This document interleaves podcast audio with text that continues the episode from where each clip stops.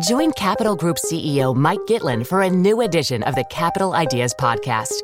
In unscripted conversations with investment professionals, you'll hear real stories about successes and lessons learned, informed by decades of investment experience. It's your look inside one of the world's largest asset managers. New episodes are available monthly. Subscribe wherever you get your podcasts. Invest 30 minutes in an episode today. Published by American Funds Distributors, Inc. Startups, you don't need to settle for a cumbersome banking experience to protect your money. Mercury offers banking and credit cards with effortless experience, giving ambitious companies greater precision, control, and focus without compromising security. Open smarter checking and savings accounts, control spend, optimize cash flow, and close the books in record time. Visit Mercury.com to join more than 100,000 startups that trust Mercury with their finances and to help them perform at their highest level. Would we really feel more safe in a world without police? I'm Fabiola Cineas, and I write for Vox about race and policy. And today, I'm your host for Vox Conversations.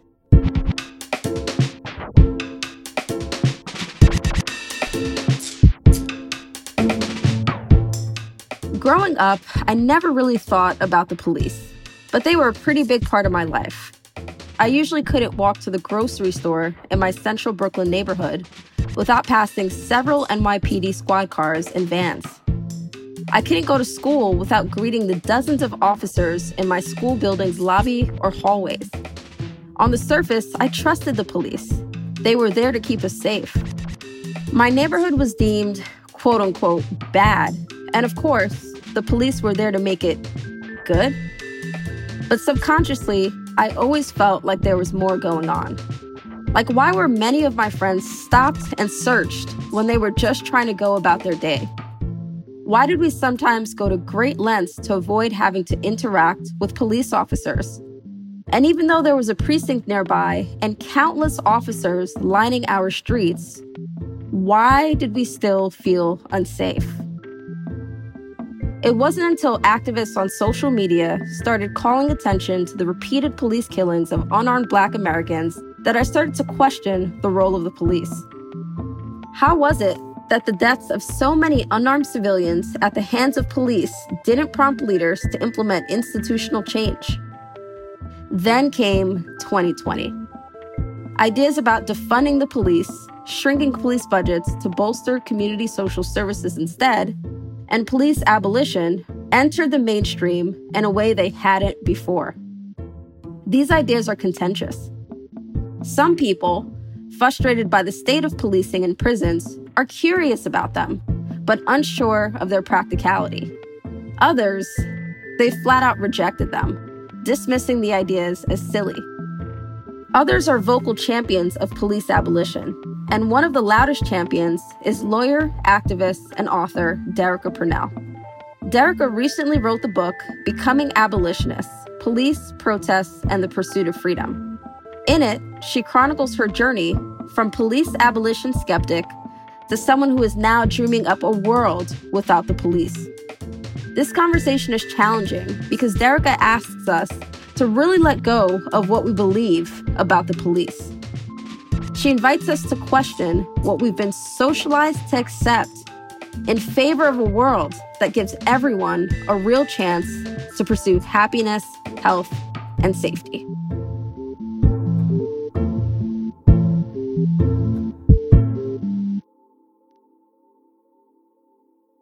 Derecka Purnell, thank you so much for being here.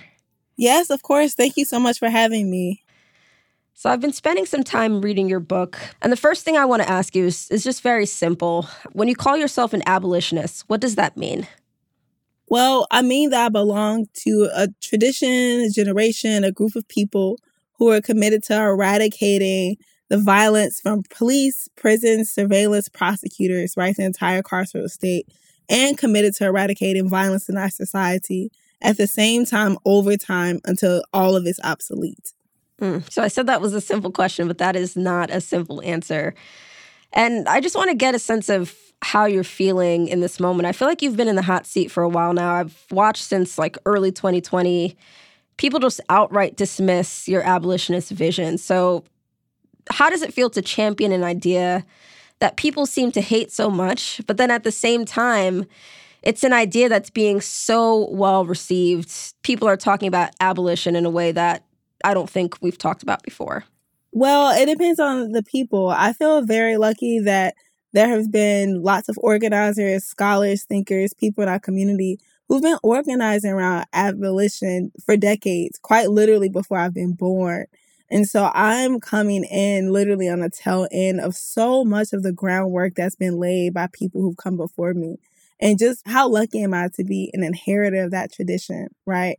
Abolition has always been unpopular, even since slavery, right? There were debates around whether there should be an anti slavery movement or an abolitionist movement. There are critiques of abolition from the left, from the right, from liberals, from conservatives.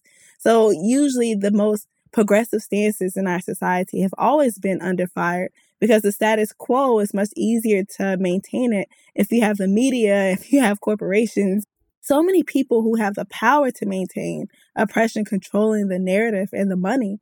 And so, yeah, I, I don't know if I've been in the hot seat any more than anyone who has been fighting to do this work for decades, centuries even. And I just feel lucky to be in their tradition. So, in the beginning of your book, you talk about how the idea of abolition actually used to repulse you. So that's a pretty strong thing to say for someone who is championing abolition so strongly right now. So, can you walk me through that journey? When did you first learn of abolition as a concept, and what really drew you in? Yeah, so I first learned about abolition as a concept maybe as a child, right? Because I learned about the abolition of slavery.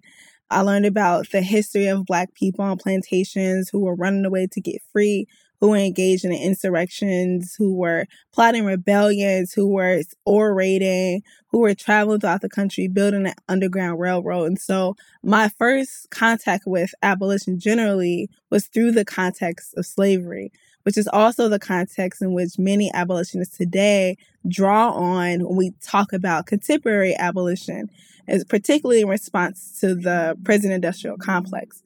But when I was in college, I would hear organizers and activists talk about abolition at meetings or at protests. And I honestly just didn't even know what they were talking about. It's just hearing the word abolition or police abolition or prison abolition or even the abolition of borders. I just didn't take them seriously. I said, oh, you want to abolish police? Like where? How? Like why? What are we going to do with all the bad people, all of the horrible people? I mean, my response, my repulsion mostly came from a place of ignorance and just not really grappling or taking time to understand what these people meant when they were saying abolition. And it's not because I wanted to keep police necessarily or I wanted to keep prisons necessarily. It's because, like most people in this country, my ideas about policing and about prisons were largely unexamined, right? I hadn't taken time ever to really think about where did police come from? What's their role, purpose, function in this society? Do we need them in the way that I've been conditioned to believe that we need them? And so I was dismissive and repulsive because I just didn't take those activists seriously. And then years later, by the time I started studying and being pushed to think about abolition from other organizers and scholars and people who were in the community surrounding Cambridge, I was shocked to learn about the Abolitionist Project and still had lots of questions. I still have lots of questions, but it was very different from what I initially thought it was when I first heard it, you know, more than a decade ago. And how does being a member of the Trayvon generation factor into your quest to learn more about abolition? Well, there are so many of us. When I say many of us, I mean people who are part of what Elizabeth Alexander calls the Trayvon generation, who watched Trayvon get killed, watched George Zimmerman go free, and have since continued to watch videos of police killings go viral. But in 2012, after Trayvon Martin was killed by George Zimmerman, me and so many other people across the country, we went into the streets to demand that the police arrest George Zimmerman. And we called that justice. We said that we wanted justice for Trayvon. And what justice meant at the time for me and for many other people is that George Zimmerman not only had to get arrested, but also had to get convicted, right? That there also needed to be a change in laws like Stand Your Ground that were basically helping lots of white men get away with murder. And so I watched organizations that eventually became Dream Defenders. And, you know, I watched the formation of BYP 100. I watched all of these groups just catalyze a movement that was the primary demand was to get someone arrested. And then from 2012 to 2014, 2015, in the aftermath of the Ferguson uprising, I watched the same people that I organized with, that I demanded justice with, I watched them become police and prison abolitionists. I watched them grow and ask questions. I watched them become revolutionaries and engage in critical thinking and political education and form campaigns to close jails to remove money from the police. And so, what I really love about the book is that it gave me a little bit of space to talk about the political evolution of people like Charlene Carruthers and Phil Agnew. And I mean, so many different people right now who we see espouse abolitionist politics, but it didn't happen overnight. And your ideas on abolition even changed while you were writing this book. So, what about that? Like, what did you think about abolition when you first set out to write this book? And then by the time you were done with it, what did you come away with? Oh man, so much. so, so much. The reasons why I thought I was writing the book in the beginning changed very differently by the end of the book. And so I went into this book thinking that I wanted to help everyone become an abolitionist. I, I, had a particular kind of fire for the past few years to try to convert people to become individual abolitionists. And through writing the book, through deep conversations with, you know, friends and people I trust, I was really challenged on that particular impulse. And I became more excited about introducing people to organizations, to other people, to ideas about the abolitionist project, which includes disability justice and earth justice and feminism and decolonization. So, yeah, I think that I was really challenged about having people identify personally as individual as abolitionists rather than being committed to abolitionist goals, projects, principles, ethics. And that's what I really hope that people draw away from the book. If you finish reading this book and you don't identify as an abolitionist, I think that's fine. I don't need individuals to identify as abolitionists. But if you read the book and you come away thinking, oh, wow, these are some things I'm really excited about and I can get on board with, I'm much more interested in building the movement with people who are curious and excited about doing that.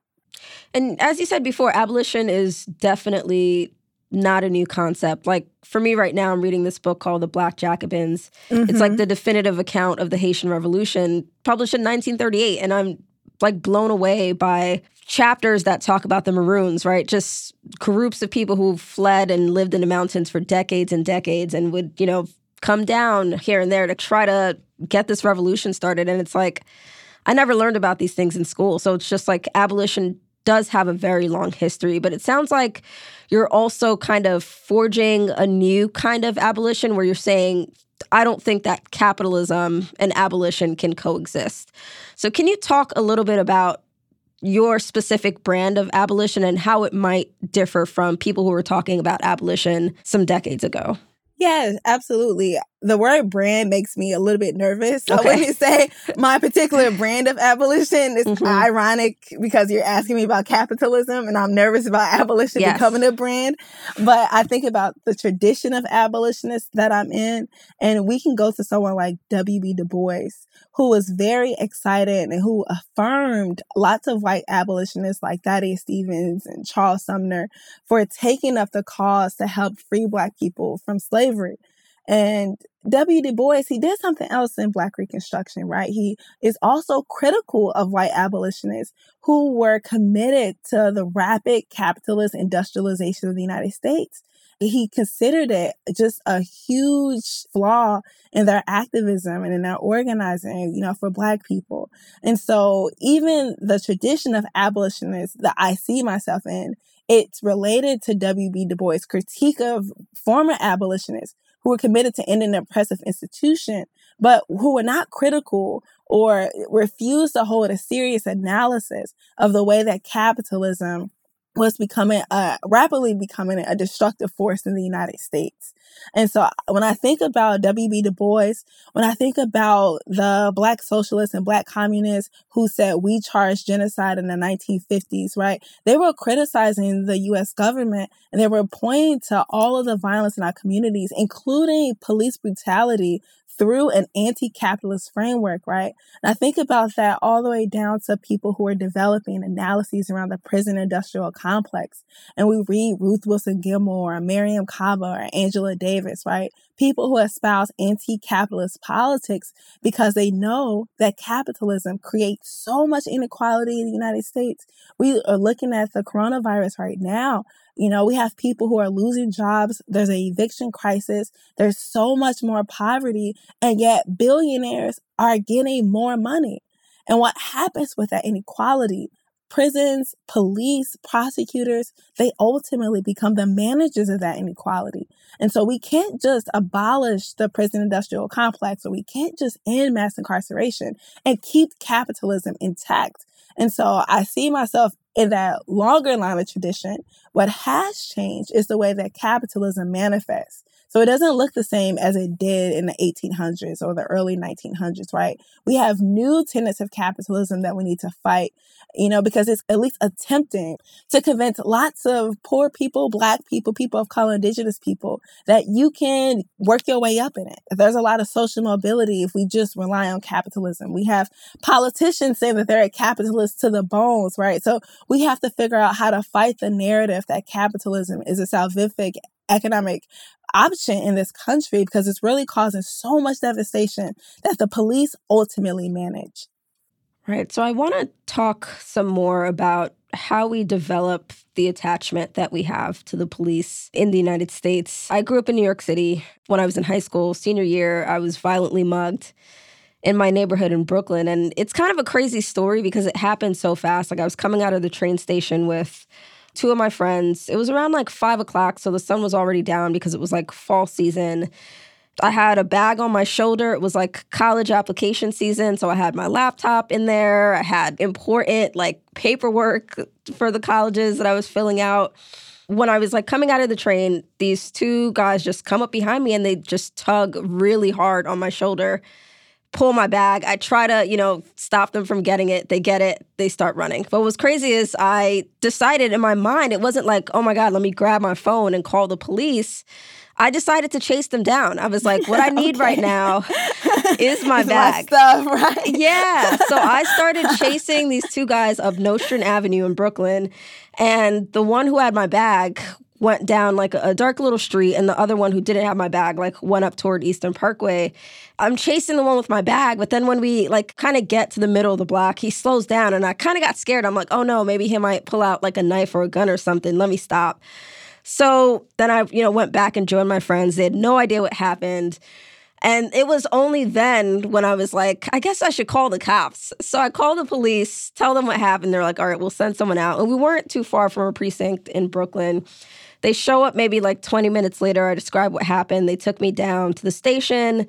They actually sat me down with a sketch artist. I described uh, what the two guys looked like. I assume they, you know, put pictures up around the neighborhood or just kept it in their file.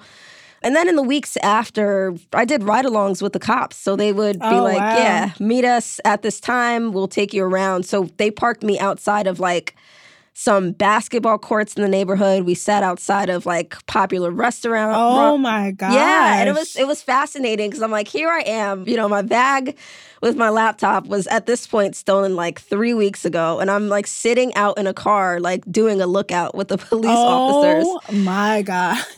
Yeah, it got to a point where I was like, all right, this is okay. Thank you so much for your efforts, officers. Wait, they were getting paid and you were sitting there uh, helping them volunteer yeah, basically police labor.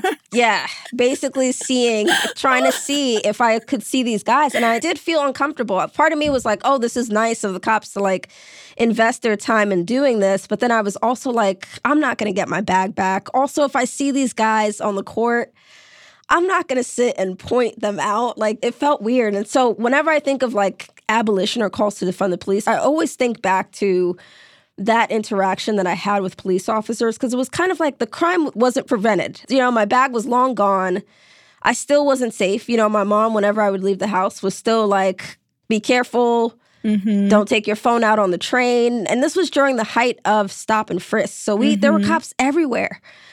And so, even with knowing that in that small moment, the police didn't help me out, there was still this idea in my mind of like, okay, I guess things are better because there are cops standing, you know, on my block in Brooklyn patrolling. So can you just talk about why you think so many people hold on to the police as just something, as you also describe in your book? Well, thank you for sharing that story. And I'm so sorry that happened to you. It's not fun, yeah. obviously, mm-hmm. getting your important things stolen. When I was sick with COVID last year, I was too sick to bring my bike in out my car. And the next morning I went outside, my bike was gone. It was my birthday gift. I only had it for a few months and I was so sad. and so, yeah, oh. it's not fun to have things stolen. It sucks. It's, it's tragic. Yeah, it's bad. And so I think that people hold on to the idea of policing for lots of reasons. I think one, like I did, is largely unexamined. Police appear as normal, neutral fixtures of our society for a lot of people. Like, oh, yeah, we have teachers, we have post office workers, we have cops, or we have counselors. They're presented as first responders. When cities try to raise money for medical emergency services, what do you see? You see police, fire, and paramedics all listed. And so they're interwoven as normal fixtures of our society, despite the violent origins of their history and despite the continued practices that they do every day. I think that's one reason that I don't know if enough people have asked, why do we have police? Why is this the case that our society set up like this, you know. And the great thing about social movements and about activism that it compels people to ask critical questions about the kinds of people we are and the kinds of society that we have. Right? Someone had to ask, why is it that gay people can't get married in the United States? Or why is it that women can't get abortions in the United States? Right? People have to ask and force these questions because if you don't, you can assume that the very oppressive set of relationships that we have, the very oppressive institutions that we have, are normal. So we need more people to engage in activism so that we can compel others to think critically about what we have and ask if we can have something better. A second reason why I think we hold on to the idea of policing is because the people who continue to lobby to give more money to the police are people who also have lots of power and they essentially present a dichotomy to people, you know, they've had their neighborhoods divested of uh, services, people who live in ghettos and class exploited neighborhoods, people who don't have democratic control over their schools. And then you have people in power saying, well, you're going to experience crime and violence if we don't have police. Wouldn't you rather just reform them?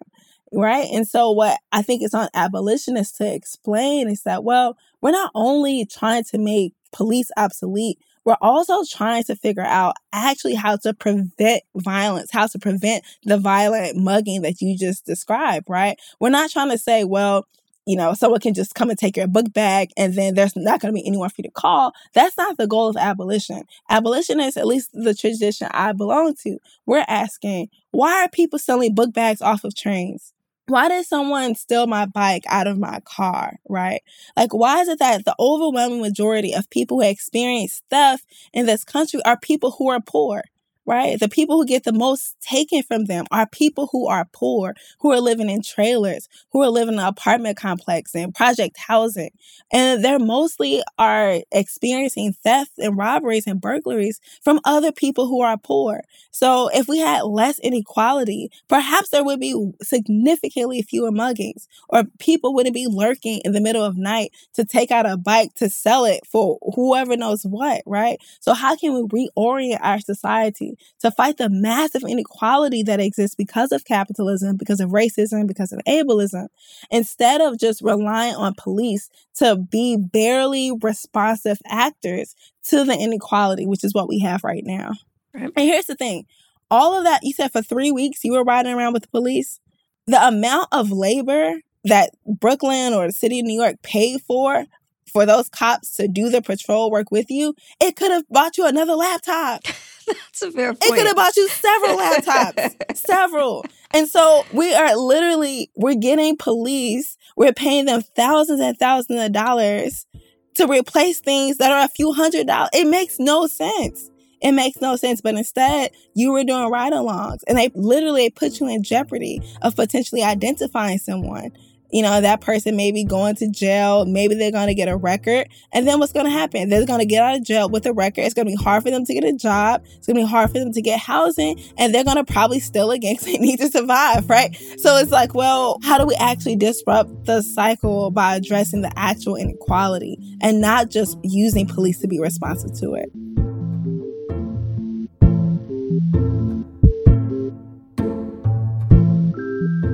Liberal opponents to police abolition usually hold the banner for quote unquote reform, a catch all term that can imply anything from the introduction of body cameras to setting up a civilian review board. But for abolitionist Derecka Purnell, reforms like these don't go far enough. I'll ask her why after a quick break.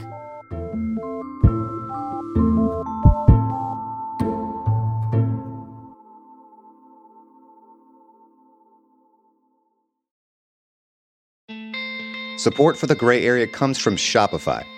The internet is big, and if you're trying to run your own business, it can make you feel pretty small. Hard for your customers to find.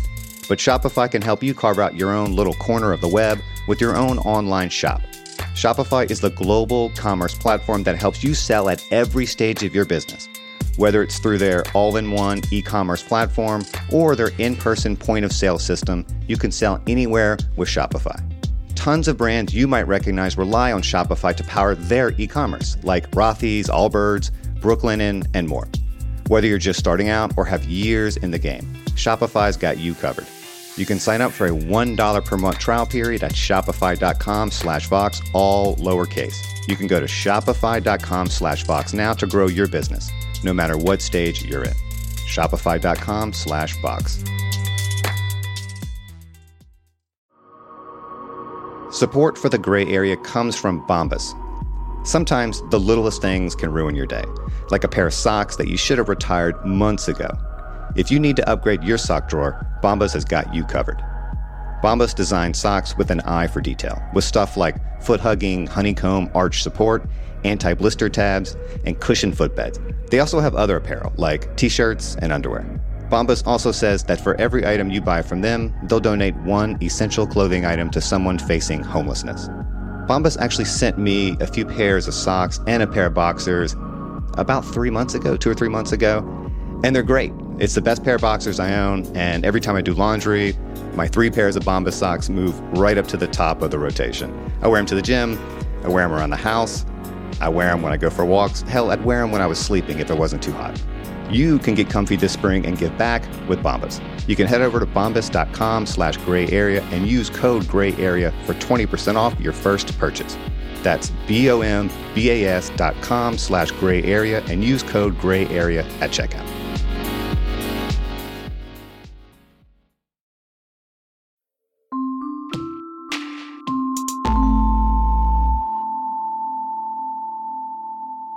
So I do want to get into this idea that the police can be reformed. There are so many people, especially liberals, um, especially liberal politicians, who many of us really look up to, who say, you know what? We hear what you're saying, defund movement. We hear what you're saying, abolitionists. Maybe they're not saying that, but they're saying, you know what, in the past, for example, if we take community policing, right? Biden, when he was campaigning in 2020, was saying, we just have not put enough money toward community policing. It was never fully funded, so we need to continue with that program. Why do you say that police reform isn't the answer? And I'll, I'll list off some other reforms, whether it's like community oversight boards, we have the banning of chokeholds, we have diversifying police forces, you know, just have more chiefs who are black, for example. Why aren't these reforms enough, according to what you've argued many times? For so many reasons. For so many reasons. We can look at diversity, for example. Many of the police departments around the country are absolutely very diverse. New York City has a very diverse police department. Baltimore, St. Louis all have very diverse police departments. And still, the brutality is still there. We can look at a place like Puerto Rico where maybe 100% of the officers there are Puerto Rican, yet they're one of the most violent policing institutions that belong to the United States. And so, diversity, what it does, unfortunately, it discourages people of color from filing complaints against cops, right? It's like, well, I don't know if this encounter was obviously racist because now I have a black cop who's stopping me and frisking me and I don't like it. But I don't know if I'm going to go to the police department and say, you know, what this black cop did was racist. And so we see where there's community policing and diversity, we see decline in people reporting cops for misconduct. It has a perverse effect. But that's one major reason. Second major reason why many of these reforms don't work is that they don't get to the heart of what policing does, which is manage inequality. And so let's say I'm a, I'm a homeless person, I'm sleeping under a bridge, and police come, especially if I'm in St. Louis, they spray water on the ground so that the ground freezes over to stop homeless people from sleeping in front of City Hall. Let's say this, right? Let's say all those cops are white or all those cops are mean when they curse at people when they tell them to move off the sidewalk. Now let's say, okay, let's do this with community policing. Let's make all these cops so much more nice. Let's make them more friendly. They can bring water, they can bring donuts and hot chocolate to pass out to people who are homeless. At the end of the day, whether it's the most angriest, racist, violent cop or whether it's the nicest, politest, gayest, womanest, blackest cop, at the end of the day, their job is to move those homeless people from one part of the city to another.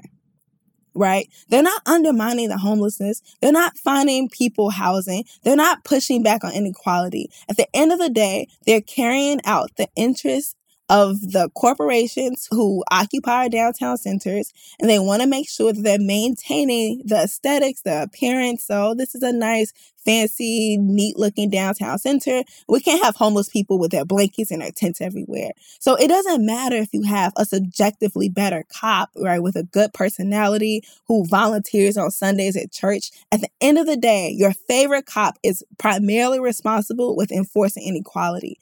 So we can reform them so they can enforce inequality better. We can put body cameras on them so we can watch how they enforce inequality. We can have all of the volunteer programs, the coffee with the cops, books and badges programs. They can hand out ice cream. At the end of the day, what they're primarily doing is finding better ways to manage inequality. So community policing sounds great, especially if you've experienced being harassed, stopped and frisked, ticketed, sexually assaulted, if you've experienced militarized policing, if you've been tear gassed like I have, and your options are militarized policing or community policing, hell yeah, community policing sounds great. It's like, give me that, right? I want that. But those are false choices.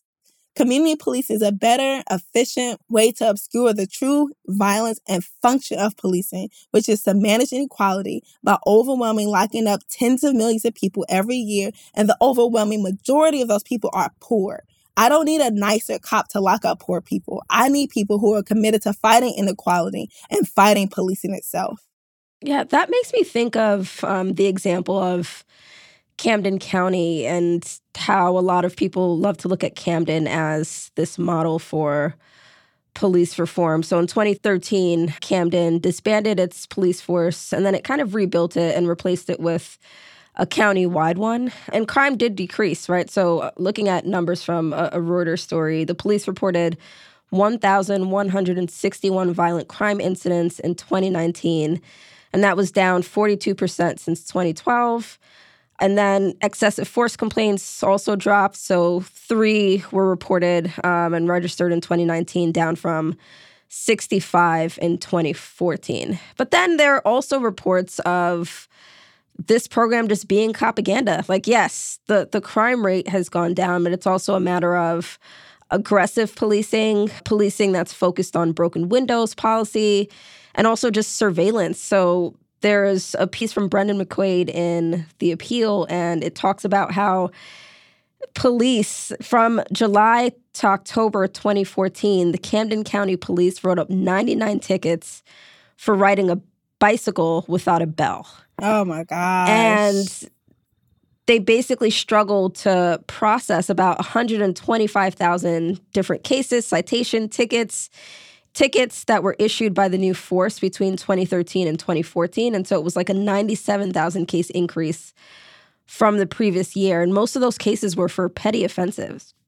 So, what is your response to the fact that data is skewed? It, it, looks like even there are studies that show policing works to decrease crime. So, if we look at different strategies like deterrence or hotspot policing, like one study, for example, found that deploying police in high crime areas was associated with less crime in New York City. So, I just threw a lot at you, but just any kind of comment on the fact that there is some research that suggests that policing can be successful to reduce crime. But then it's also like, should we be thinking of crime reduction as our only goal to society, to bettering society? Yeah, I mean, that's a fair question. I think the first thing I'll speak to right now is Camden. So, what happens with police reform, and I would absolutely call it propaganda, is that it zooms in on what changes have been made with policing in a city like Camden. What often gets failed to mention alongside policing is that, especially in Camden, is that the poverty rate in Camden fell. It dropped significantly at the same time that people were touting that all of these reforms in Camden was improving policing. They failed to mention that poverty had also declined in Camden because the state of New Jersey was trying to incentivize companies to move there in order to like catalyze the economy. And so when again inequality decreases, we see less violence because people aren't stealing book bags from like young black girls getting off of trains in New York City, right? So there's a drop, a decrease in inequality, but yet the inequality goes out the window. The poverty rate, all that conversation goes out the window about how that actually reduces harm. And then the focus is on look, clearly this was the police. No, all these other factors happen. If we look at the government to accountability office, when they analyze the results of the crime bill, they say, well, putting all these additional officers on the street only yielded about a 2% reduction in what we call crime. What actually caused more reduction of crime was, was all of these developments in education, early childhood education, job growth in these areas and in, in these different communities. And so, what's bad usually about the police literature is that it looks at policing in isolation and it doesn't take into account other economic programs that are happening, other shifts in education that are happening, the rise in mutual aids in particular neighborhoods, even with Black churches, the level of mutual aid and charity that Black churches do in areas where violence is you know, reportedly higher. None of that gets taken into account in these research studies where it says, well, we put 18 more cops on this block every day for the past year right? So we can't just have such a narrow research focus because then we applaud the results of that without looking at the full context of what happens in that city. So, does that mean that a combination of policing and increased social services can lead to the kind of society that you envision? I mean, by your own example, do we want police to be giving tickets to people who are riding bikes who don't have bells? Right? Because right now, that's a combination that we have. We have people who are still being ticketed for silly, arbitrary offenses. We still have about 15,000 murder homicides every year in the United States. I don't think that the combination is effective. And one significant reason, and this is related to the lack of context that affirms the more police presence, one significant reason is because police often sabotage alternatives to policing.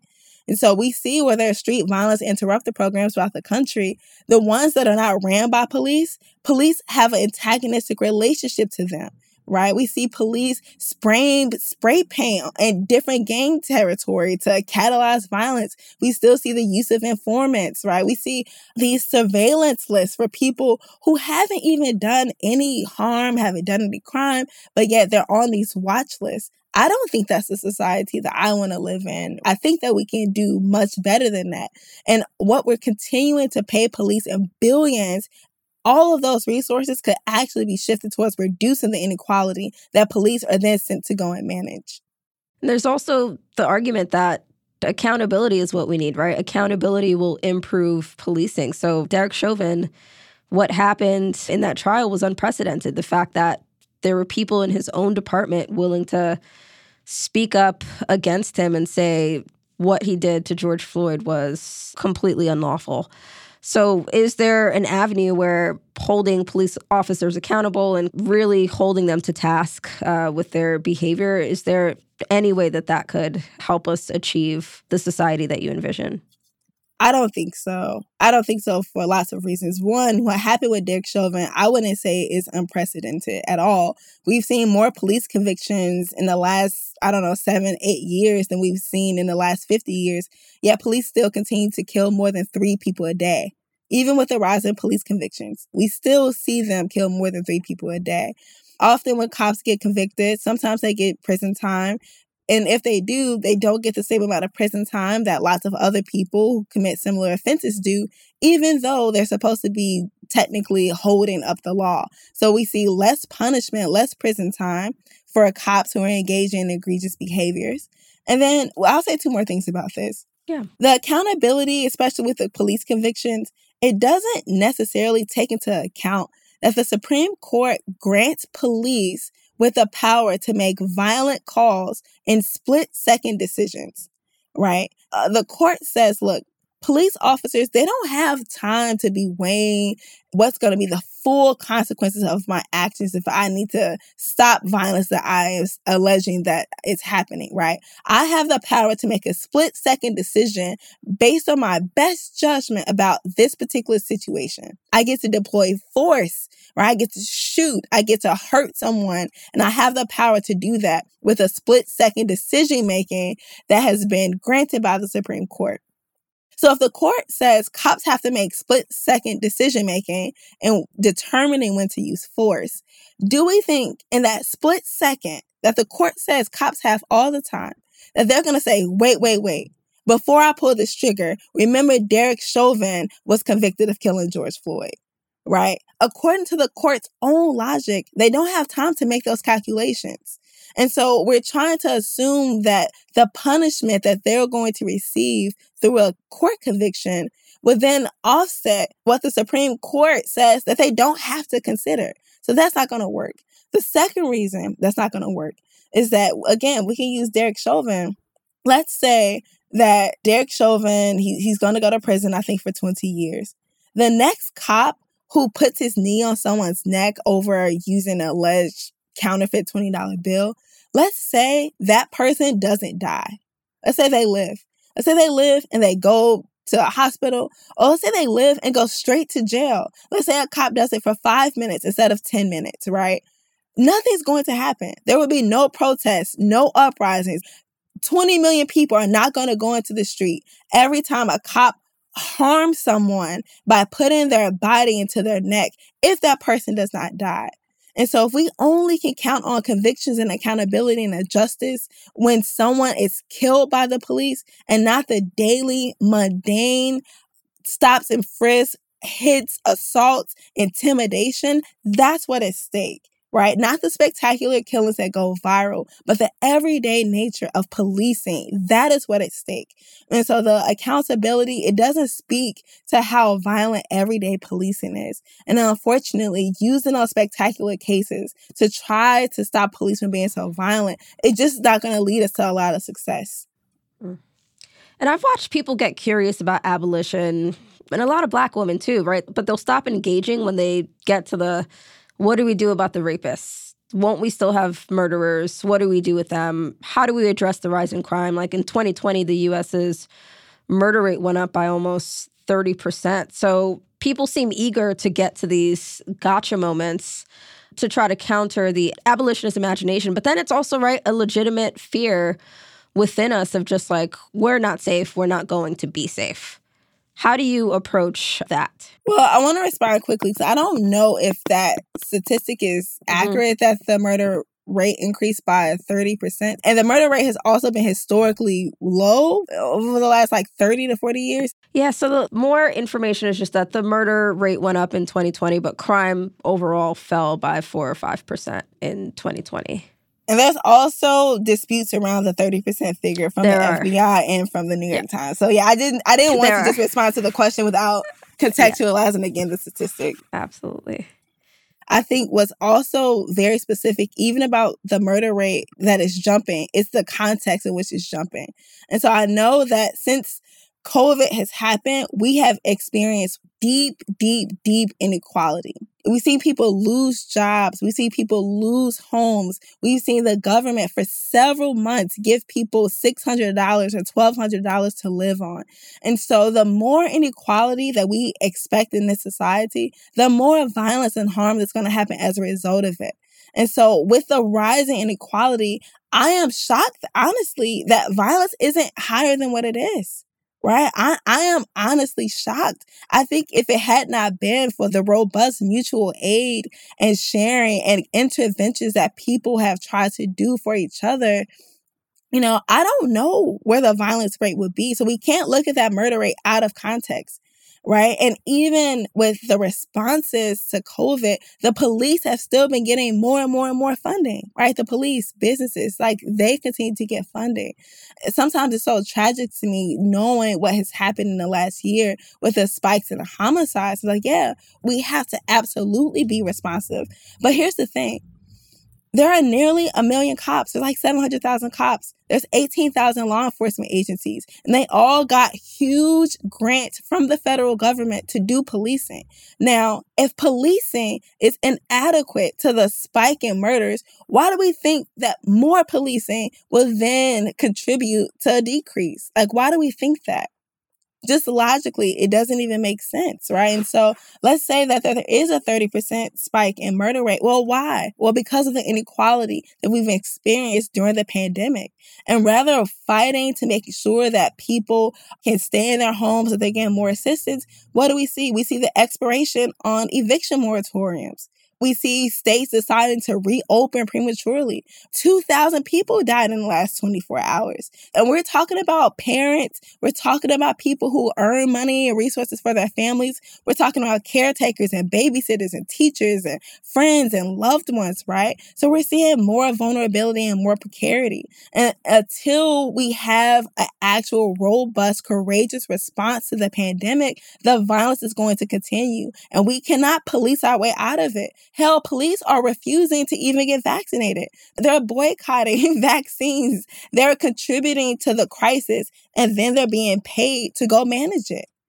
And so I think it's absolutely tragic what's happening right now. And I'm, again, so grateful for all of the organizers and organizations who have been committed to helping people pay rent, to pay their mortgages, to feed themselves, to feed their children, to come up with pods so that students can learn when schools were closed. I am so grateful for organizations that passed out masks at the time where the federal government were telling people not to buy masks where school districts were penalizing students who were coming to class with masks on. I am so grateful because had there not been a robust community based response, I think the violence would be even higher. Abolition is not to be anti accountability or pro violence. What we're saying is that police isn't working. So we need to come up with better, robust responses to inequality and to policing. Because as long as we choose to invest in the latter, the inequality is going to continue and we're not going to actually get to the root causes of harm.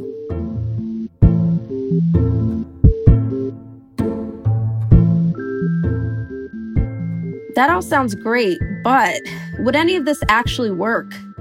That's a typical follow up question that an abolitionist might hear, maybe even from a progressive. Sounds great, but what about people who are just determined to steal, vandalize, or hurt others? After one last short break, I'll ask Derecka Would abolishing police really make society better?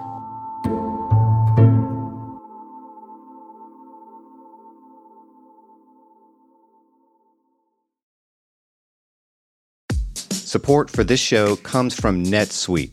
Growth can be a beautiful thing, like changing out your kids' shoes when they get too big, or upgrading that puppy food to an adult recipe. But as a business owner, you understand that growth also comes with complications.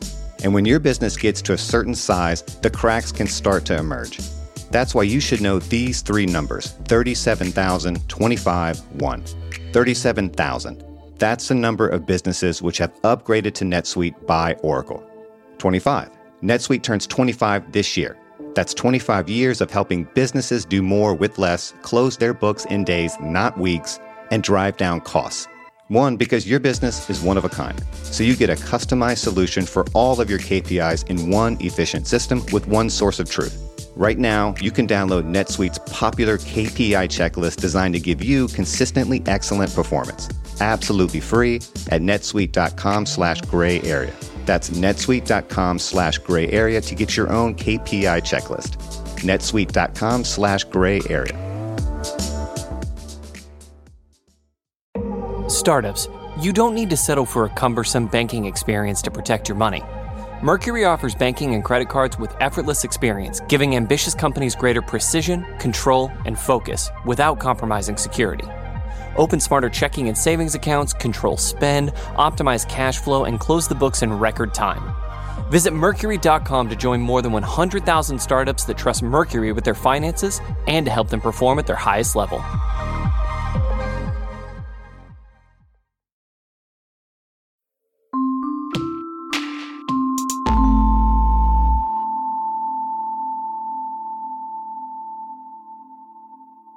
So, uh, something that I see people tend to do um, in conversations about abolition is first they say, oh, that's a utopia because getting rid of the root causes of crime still won't address people who are naturally inclined to hurt other people.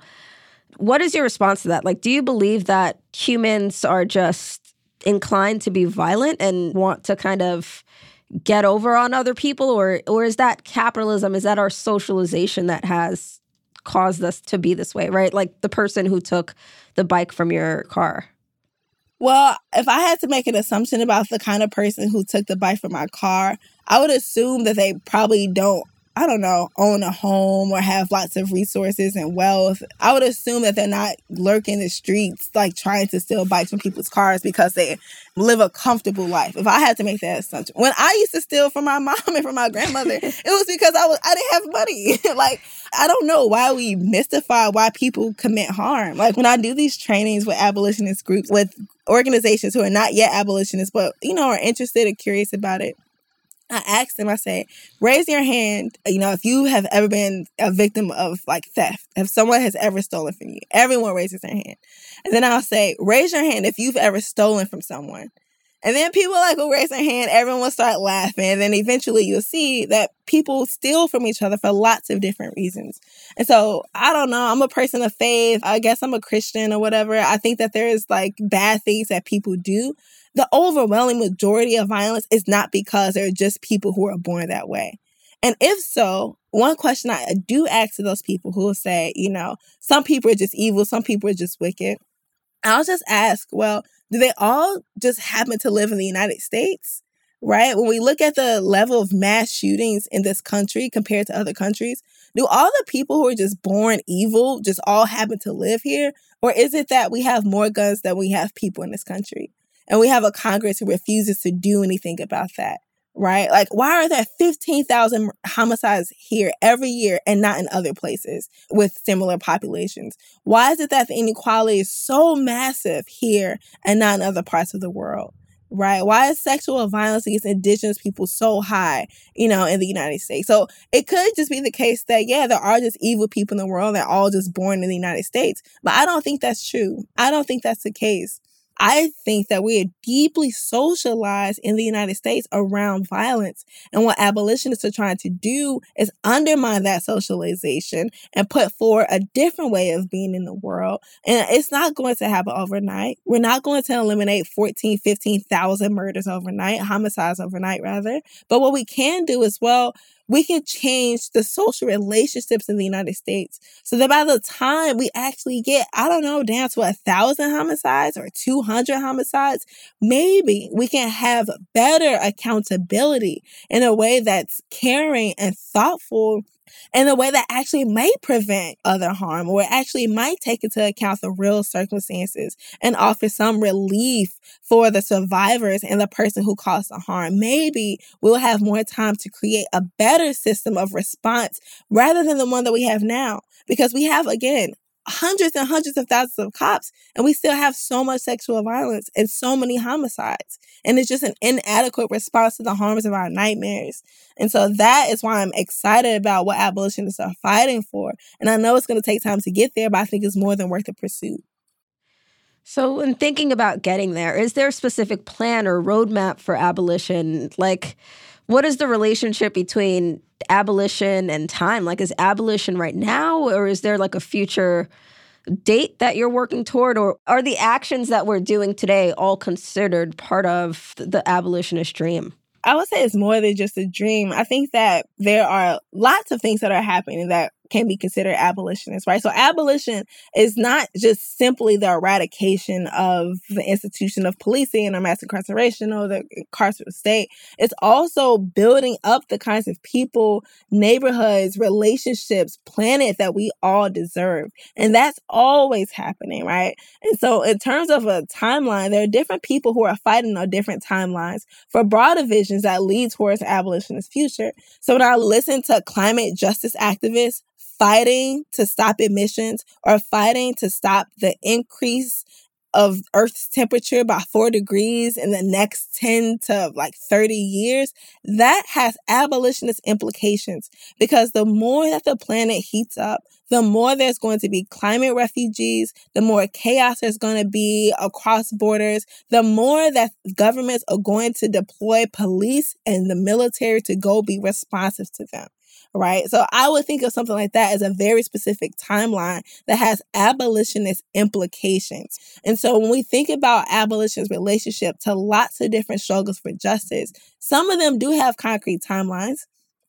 Others, it really depends. Do I think that I'm going to be alive to see the total eradication of the prison industrial complex? Absolutely not. I'm not going to be here. I doubt my children are going to be alive. You know, maybe my grandchildren if we still have a planet by then. But what I hope is that I am doing what it takes right now, doing my brief time on this planet to make sure that the foundation is being laid to make it easy for the next group of people who are fighting to reduce resources from the police, who are fighting to reduce our reliance on the police, who are fighting to reduce the reasons why people think they need police. And everything I just listed, all of that's happening right now, and it's going to continue to happen over time. It's just about whether people are going to sabotage that by continuing to give money to the police. Are there ever any moments when you feel like abolition just feels way too big, too daring for us to just imagine our liberation in that way and just demand it? Yes and no. Interestingly, what used to at least feel so overwhelming to me was fighting or stopping climate change. I was like, I don't know. I think we're too far yeah. gone. like it's too yeah. late. But the more that I read, the more that I met climate justice activists, the more that I studied and struggled alongside them, I was like, oh, yeah, we actually can do this. Like, this can happen. When people say, we need to abolish the police. I'm sure that makes you feel like, whoa, what are you talking about? That's what I used to feel about with climate change. And so it absolutely is going to feel overwhelming. I think what gives me a lot of inspiration is to know that there are so many movements in which the impossible seemed impossible from the abolition of slavery to women's suffrage to some of the demands it gains from the civil rights movement, you know, to the fight for the eight hour workday, the fight for Social Security, all of these struggles that we benefit from right now, they once seemed impossible. Right? There are abolitionists and insurrectionists who fought to end slavery, who never got to be free, who never got to experience it.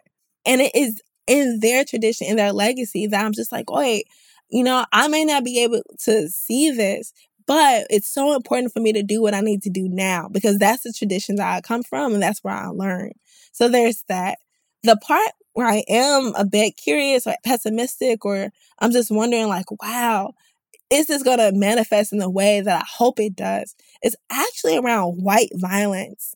I remember when Sandy Hook happened and a white gunman walked into an elementary school and killed nearly 30 white five and six year olds. And nothing radically changed about gun violence in this country. Like, nothing. I mean, I didn't even go all the way to Columbine, right? But just Sandy Hook, and that's what, 2012 or 2013. I remember just being like, okay, something is definitely going to change now. And then when I think about the shooting that happened a couple of days ago in Michigan, I was like, oh, y'all are pretending that this society is so progressive. Y'all are pretending that you really care about violence, that we need police to come and be first responders when these mass shootings happen. But you aren't committed to even saving white five and six year olds. Like, what does that literally mean for everyone else, not only in this country, but in this world? And so I have a deep sense of pessimism and anger towards that idea. And the same people who keep telling us we need to fund more police in order to be responsive to violence actually won't do anything courageous to stop the rampant gun culture in the United States. And that angers me. Yeah, throughout this whole conversation, I've just been thinking about Dylann Roof. For me, when I think about like the most violence, I think about Dylann Roof and I'm just like, wow, what kind of world should we be imagining right now? Can we create so that something or someone like a Dylann Roof, right, shooting up churchgoers, so that couldn't happen again or just never happen? Like, what kind of world could we live in? Do you have time for one more question, Derecka? And yes. it's just a question about the future. Yeah, of course.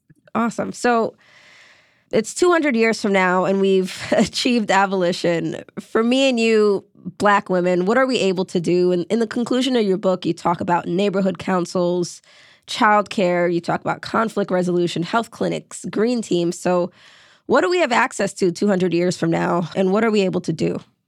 Oh wow, this is so good. this is so this is so good. I've been thinking a lot about invisibility. There's this, you know, like this social media thing about what it means to be seen and black women are not seen and yes. we celebrate and applaud black visibility and black mobility. But I'm actually very curious about what invisibility will look like. Like, what does it mean to not feel like a target or not to feel like you have to be tasked with breaking barriers, even within your family or outside your family? So I imagine a world where Black women in particular get to live very normal, exciting lives or mundane lives if they choose to. I imagine that they have new kinds of problems, right? That's the world that I'm ultimately fighting for. How do we get new kinds of problems? So many of my friends it's so sad are they want to be partnered young black women you know in their 30s or early 40s they want to be partnered. And i always tell them like girl you need to become an abolitionist because mass incarceration is disappearing a million black men who you're attracted to right? And so it's so so so sad to know that it seems like many of our options have been stifled by misogyny, by patriarchy, by capitalism. So, in that future, I imagine lots of options, different kinds of relationships intimate relationships, different kinds of friendships. I imagine Black women being able to experience love that's not predicated on whether they'll be able to have health insurance, right, in a marriage or a house because their husband's making more than them. Or I imagine a society where there's no private property and we get to experience our lives based on for, so for example i think about airbnb all the time how Airbnb, you know, it gentrifies communities, it displaces poor communities, and you know, we have companies who are buying houses and flipping them just so they can be Airbnb. And I was like, wow, after the revolution, what are we gonna do with all of these mansions? I want something where you don't have to rely on an income to experience beauty right? To experience what it feels mm. like to wake up on a coast for a couple of weeks and watch the water hit the side of your window. Like, I want everyone to be able to experience that. I want us to think about travel differently. That if you want to go from New York City to Miami, you can take a high speed train and get there in a couple of hours. And once you get there, there's robust quality childcare for you to drop your kids off, right? I want all of that and so much more. And I'm very jealous of the people who will be able to live in that kind of future. Wow, I'm very, very jealous of them as well. so jealous. I really just had a vision in my mind of just all of that. You saw the train? Did you yeah, I saw the train. Saw the I saw train, the mansions. Right? Yeah. You saw the mansions, right? We all get to rotate. We all get to eat. Derecka Purnell, thank you so much for your time today. Of course. Thank you so much for having me.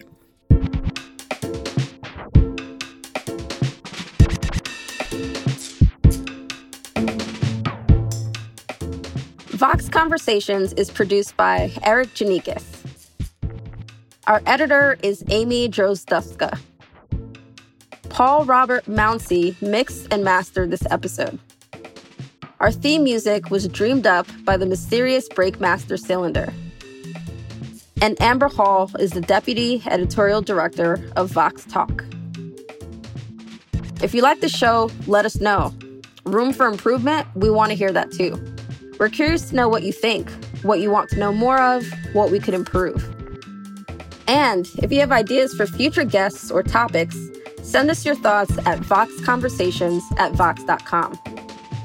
And hey, if you did like this episode, share it with your friends and please rate and review.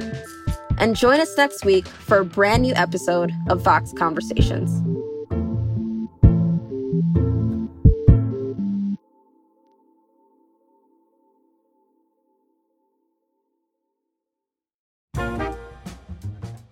Support for today's show comes from Deloitte.